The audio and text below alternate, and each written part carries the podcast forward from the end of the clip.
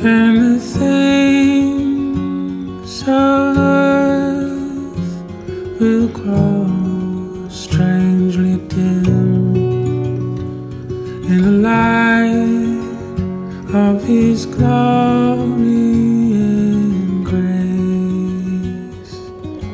Welcome, everybody, to another episode of Transregret Snoopy Presents the Bible. For this week's episode, I'll be alone discussing the second letter of Peter. Uh, while the implications of this letter are far reaching and um, the authorship has been debated, the message is very clear, very important, and I think especially pertinent to those of us today who still have faith in Jesus. I'm going to start without any house cleaning this week. Uh, I'll do any notes that I have at the end of the episode. I really just want to dive into a couple of introductions that I found in my favorite Bibles that help me understand the context for this letter.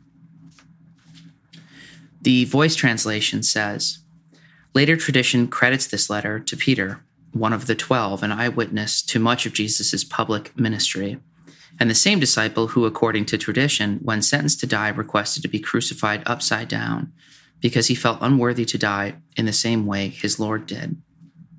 Initially, there were questions about this letter, so it was one of the last letters accepted and made part of the New Testament canon. Peter writes this second letter to the same churches he addressed in 1 Peter, but the address here is more generic, which suggests that he expects this letter to be read broadly to anyone who shares his faith in Jesus. Jumping over to the NRSV introduction for this. The second letter of Peter presents itself as the work of Simon Peter, whose death was predicted by Jesus.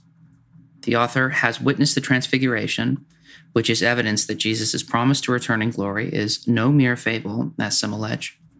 At the same time, identification with Peter or even a disciple of Peter appears unlikely. Although the author claims to have written a previous letter, 2 Peter does not reflect the social setting of 1 Peter or its imagery for the new covenant community. Despite the author's claim to fellowship with Paul, the reference to misinterpretation of Paul's letter suggests that they have already been collected and are treated as scriptures in some churches, clearly not the case during the lifetime of the apostles. So here we have two different translations presenting two different very uh, varied versions of who we are to believe actually wrote this letter.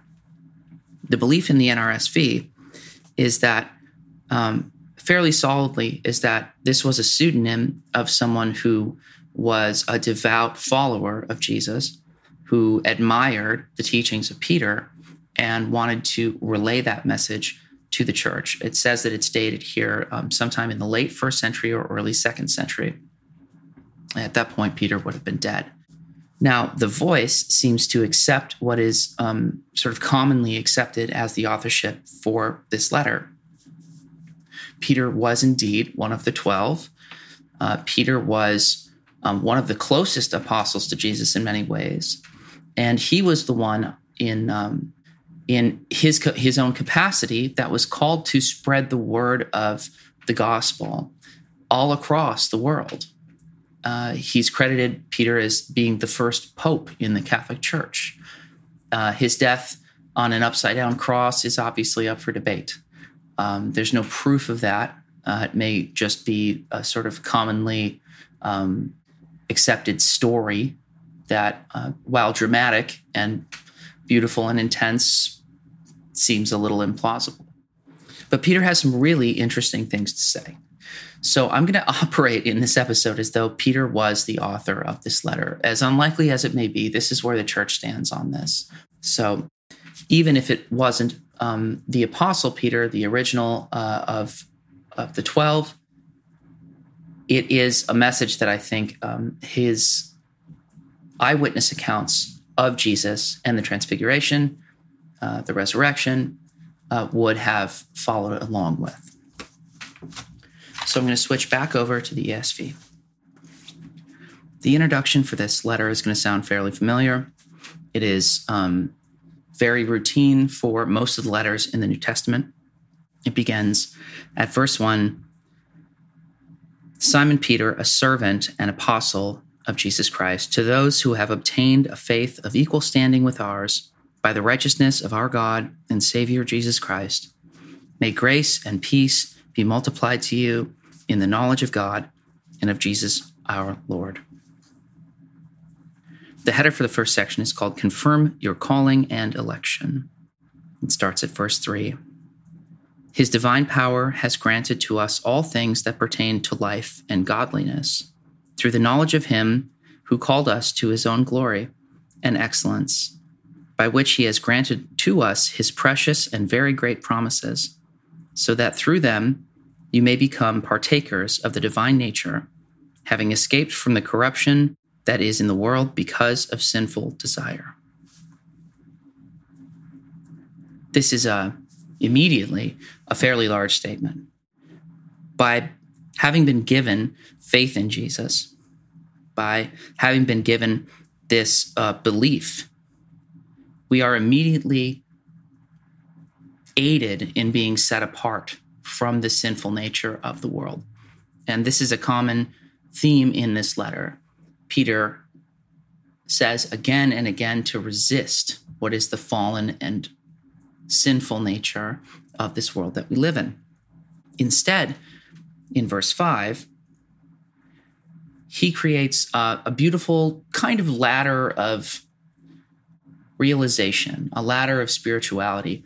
Uh, um, it may even just be like a, a weave of all kinds of different parts of faith that bring us closer to understanding God, that bring us closer to each other in community, and bring us closer to a salvation in its final form.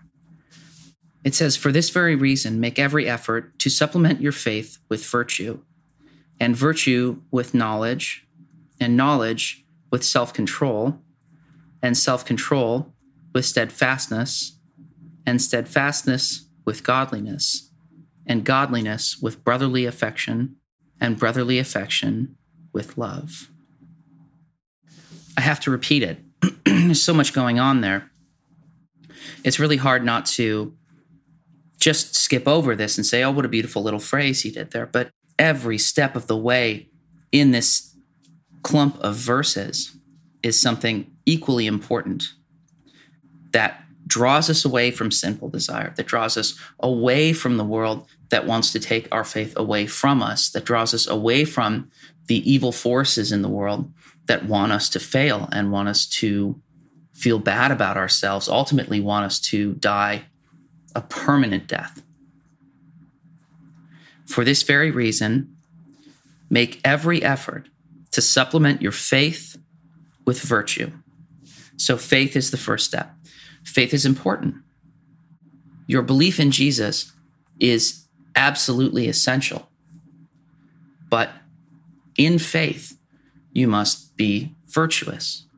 Now, virtue is also sort of a vague category of actions, a vague category of behaviors in the world that we live in now. So, virtue could mean a virtuous mind, um, not thinking lewd or crude or mean or violent or jealous thoughts.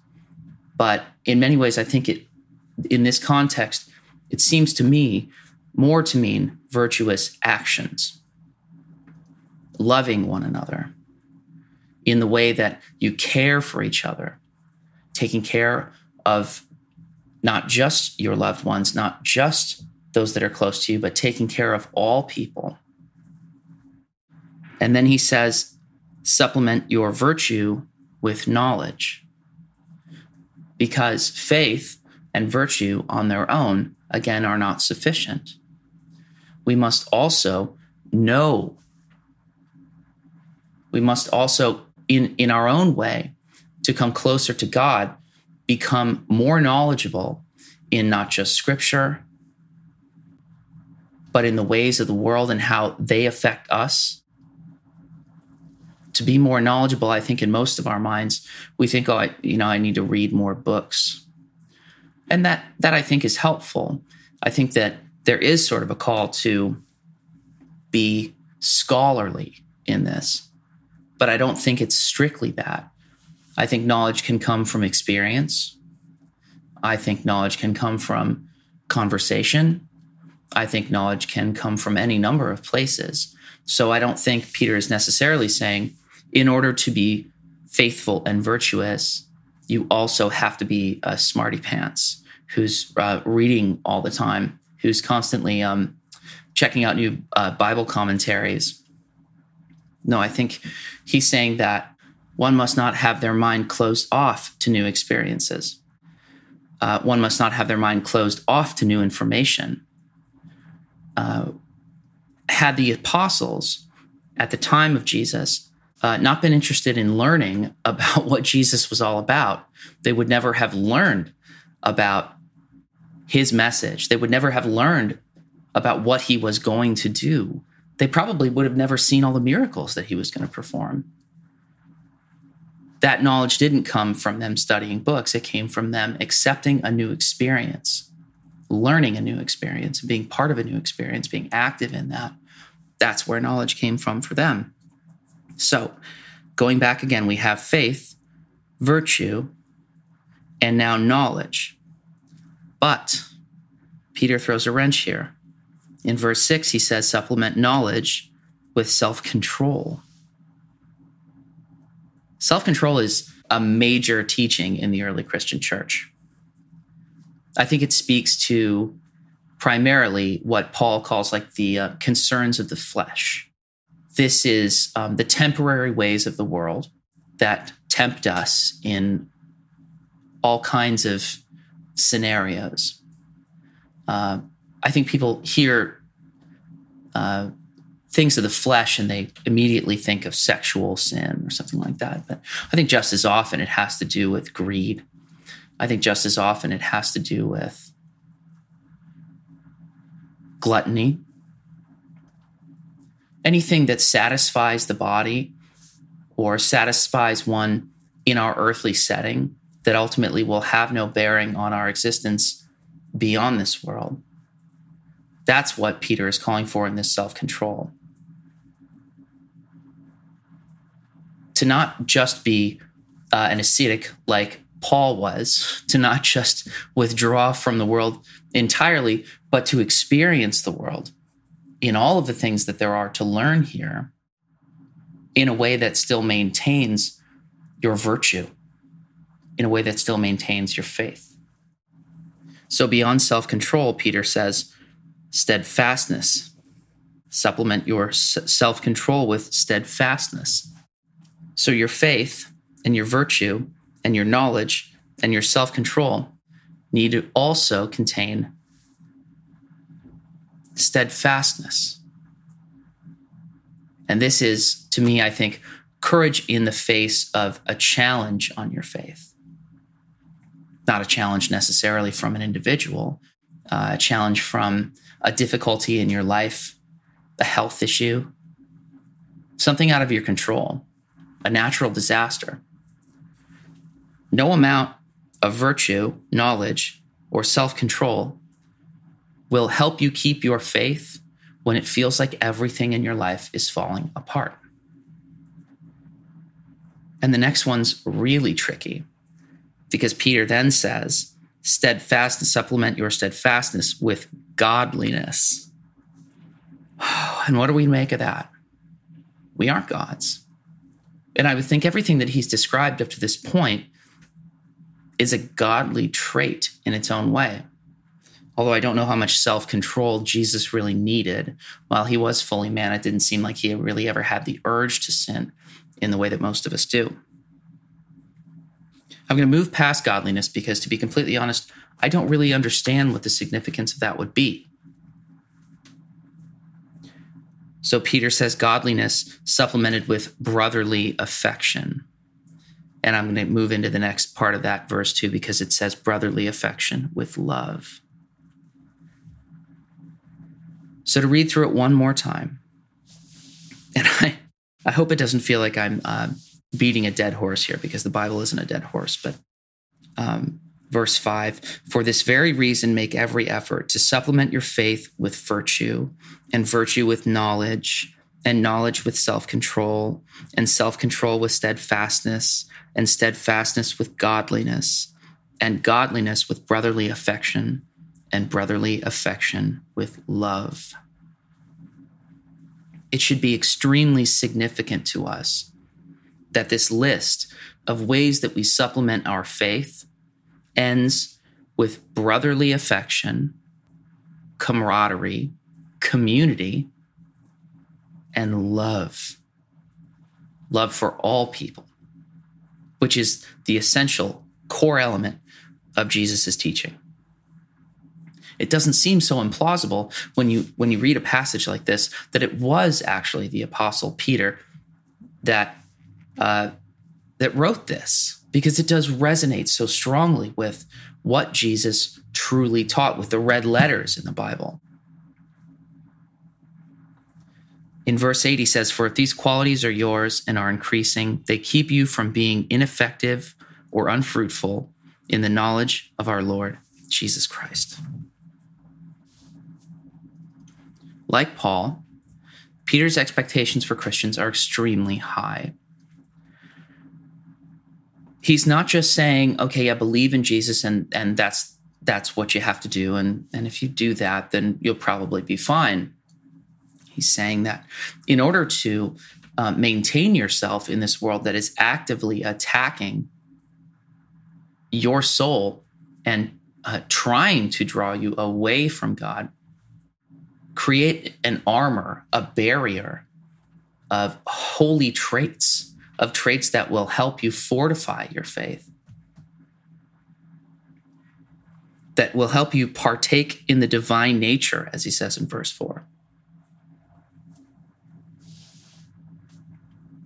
At verse 9, he says, For whoever lacks these qualities is so nearsighted that he is blind, having forgotten that he was cleansed from his former sins.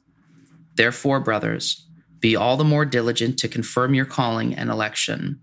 For if you practice these qualities, you will never fall. For in this way, there will be richly provided for you an entrance into the eternal kingdom of our Lord and Savior, Jesus Christ. It's difficult. If you lack any of these qualities, you forget that you were cleansed already. I think in a lot of ways, it's true if you lose your knowledge, if you lose your self control, if you lose your steadfastness, if you if you lose your brotherly affection and you lose your love, you will have forgotten what it means to have been cleansed of your sins through the sacrifice of Jesus. But damn, is it hard to keep all that up at all at all times.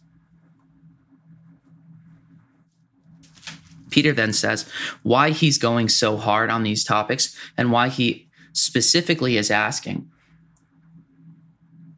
Christians at this time to consider themselves in all of these ways. He says, Therefore, I intend always to remind you of these qualities, though you know them and are established in the truth that you have. I think it, it right, as long as I am in this body, to stir you up by way of reminder, since I know that the putting off of my body will be soon, as our Lord Jesus Christ made me clear, made clear to me. And I will make every effort so that after my departure, you may be able at any time to recall these things. So, the context for the letter, if you believe what is the commonly accepted narrative of authorship for this, is that Peter has had a prophetic vision of Jesus. Jesus has returned to speak to Peter and has said, You will die soon. So, of course, he doesn't lead with this.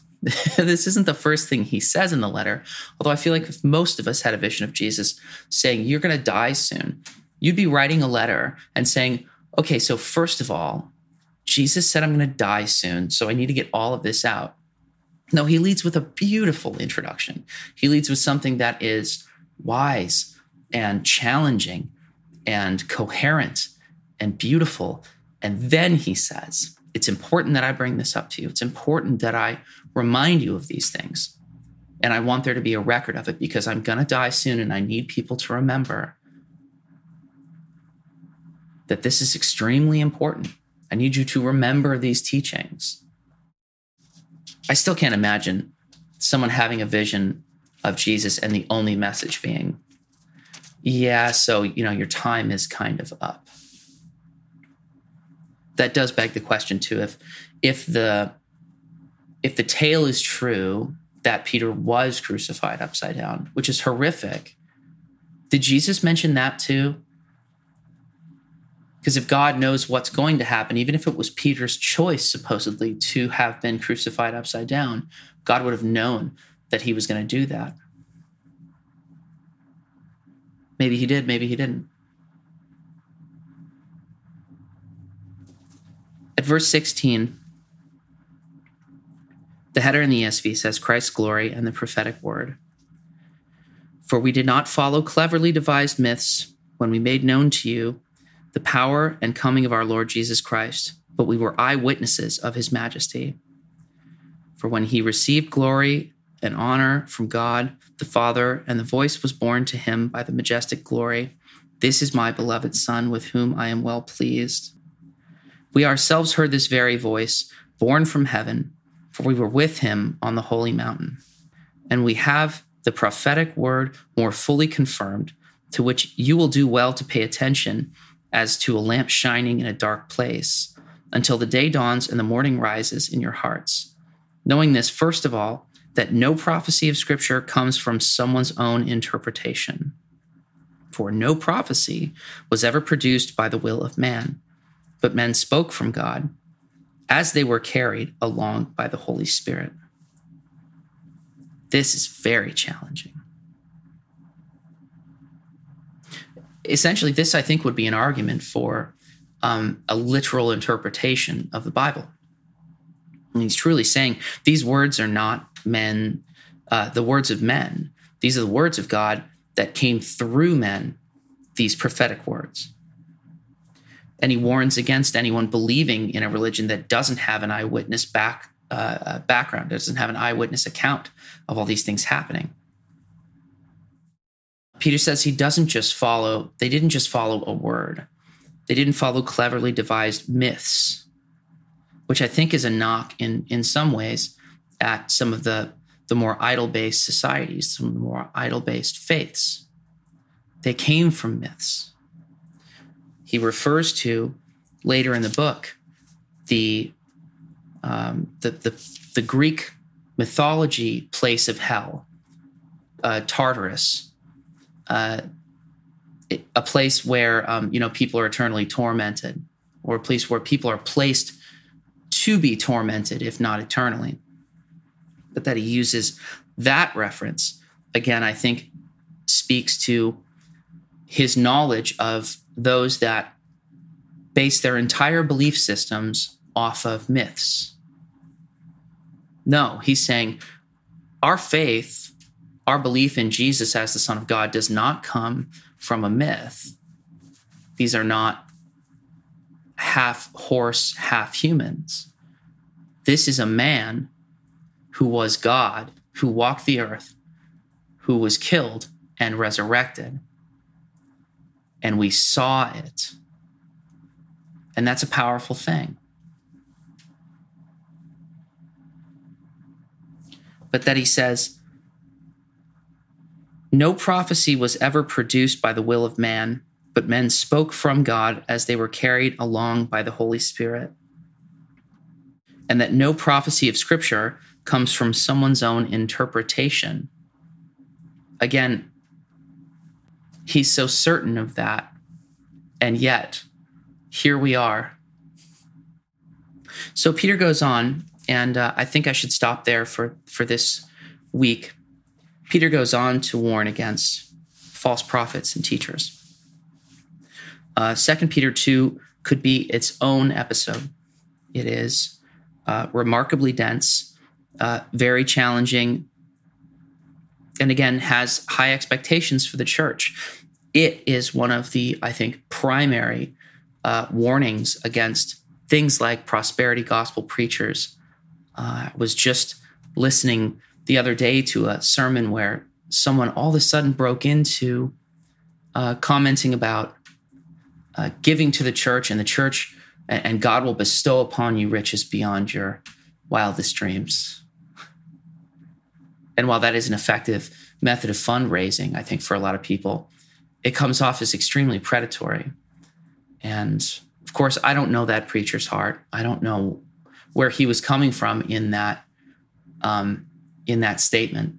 But anytime I hear something like that, it seems as though the person that is preaching for the giving and that God will bestow upon you all these riches um, after you've given so much always seems to be driving a really nice car, always seems to have a really nice house. I think maybe that makes me too cynical. I want to genuinely believe that God can bestow gifts upon us in that way. And I think that he's capable of doing it. But do I think that he does it as often as um, many say? Can't tell. I think that in some ways, many people find methods to enrich themselves in this world that are built on their faith. Whether it's built also on their knowledge and their self control and their brotherly affection and their love is another question. But again, Second Peter uh, 2 is for another time. I'll wrap here, wrap up here because I think there was um, a section of a, a, very interesting book that I wanted to read from for just a moment before we get into um, the poem. This is from a book called Too Deep for Words Rediscovering Lectio Divina by Thelma Hall. The Lectio Divina was a ancient contemplative prayer practice. But there is a beautiful section in here about love and accepting love. And uh, it resonated with me when I was flipping through it after I had gone through this section in Second Peter. Uh, it's called The Grace of Accepted Love. It makes little difference what treasure we may have clung to, what seduction we may have succumbed to, what resistance we may have energized in ourselves to block our total surrender to God. There remains within us a love that can be awakened by the sheer grace of His love's desire for us if we fully accept it. Yet, as we all know, we find this incredibly difficult.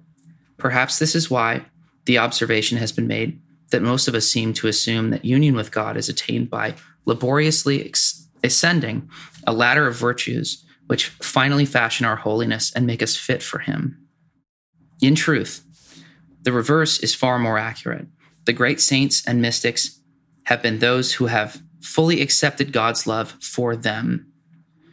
It is this which makes everything else possible our incredulity in the face of God's immense love, and also self hate or an unyielding sense of guilt can be formidable obstacles to God's love and are often subtle and unrecognized forms of pride in putting our bad above His mercy.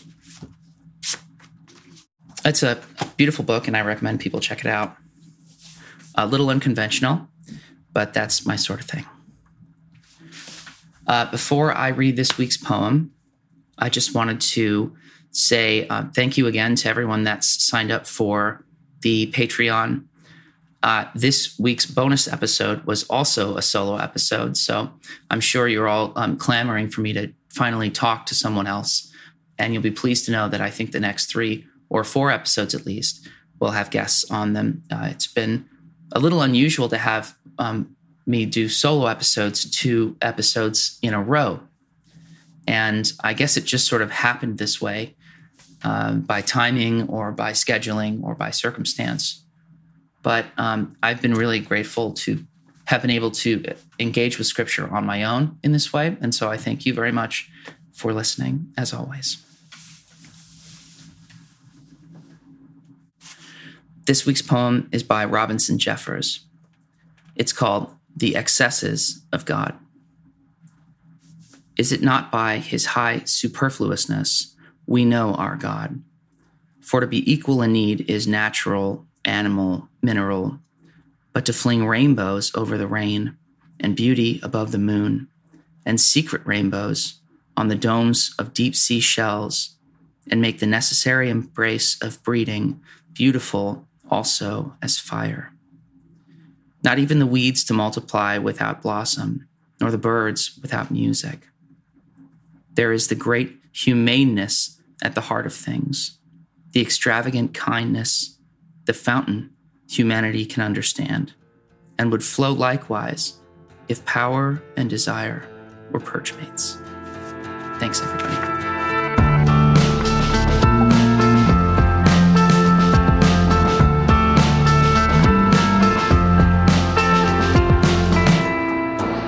Took the 40 down to visit the family, and I told you the only kin I knew was who I could see from the gurney.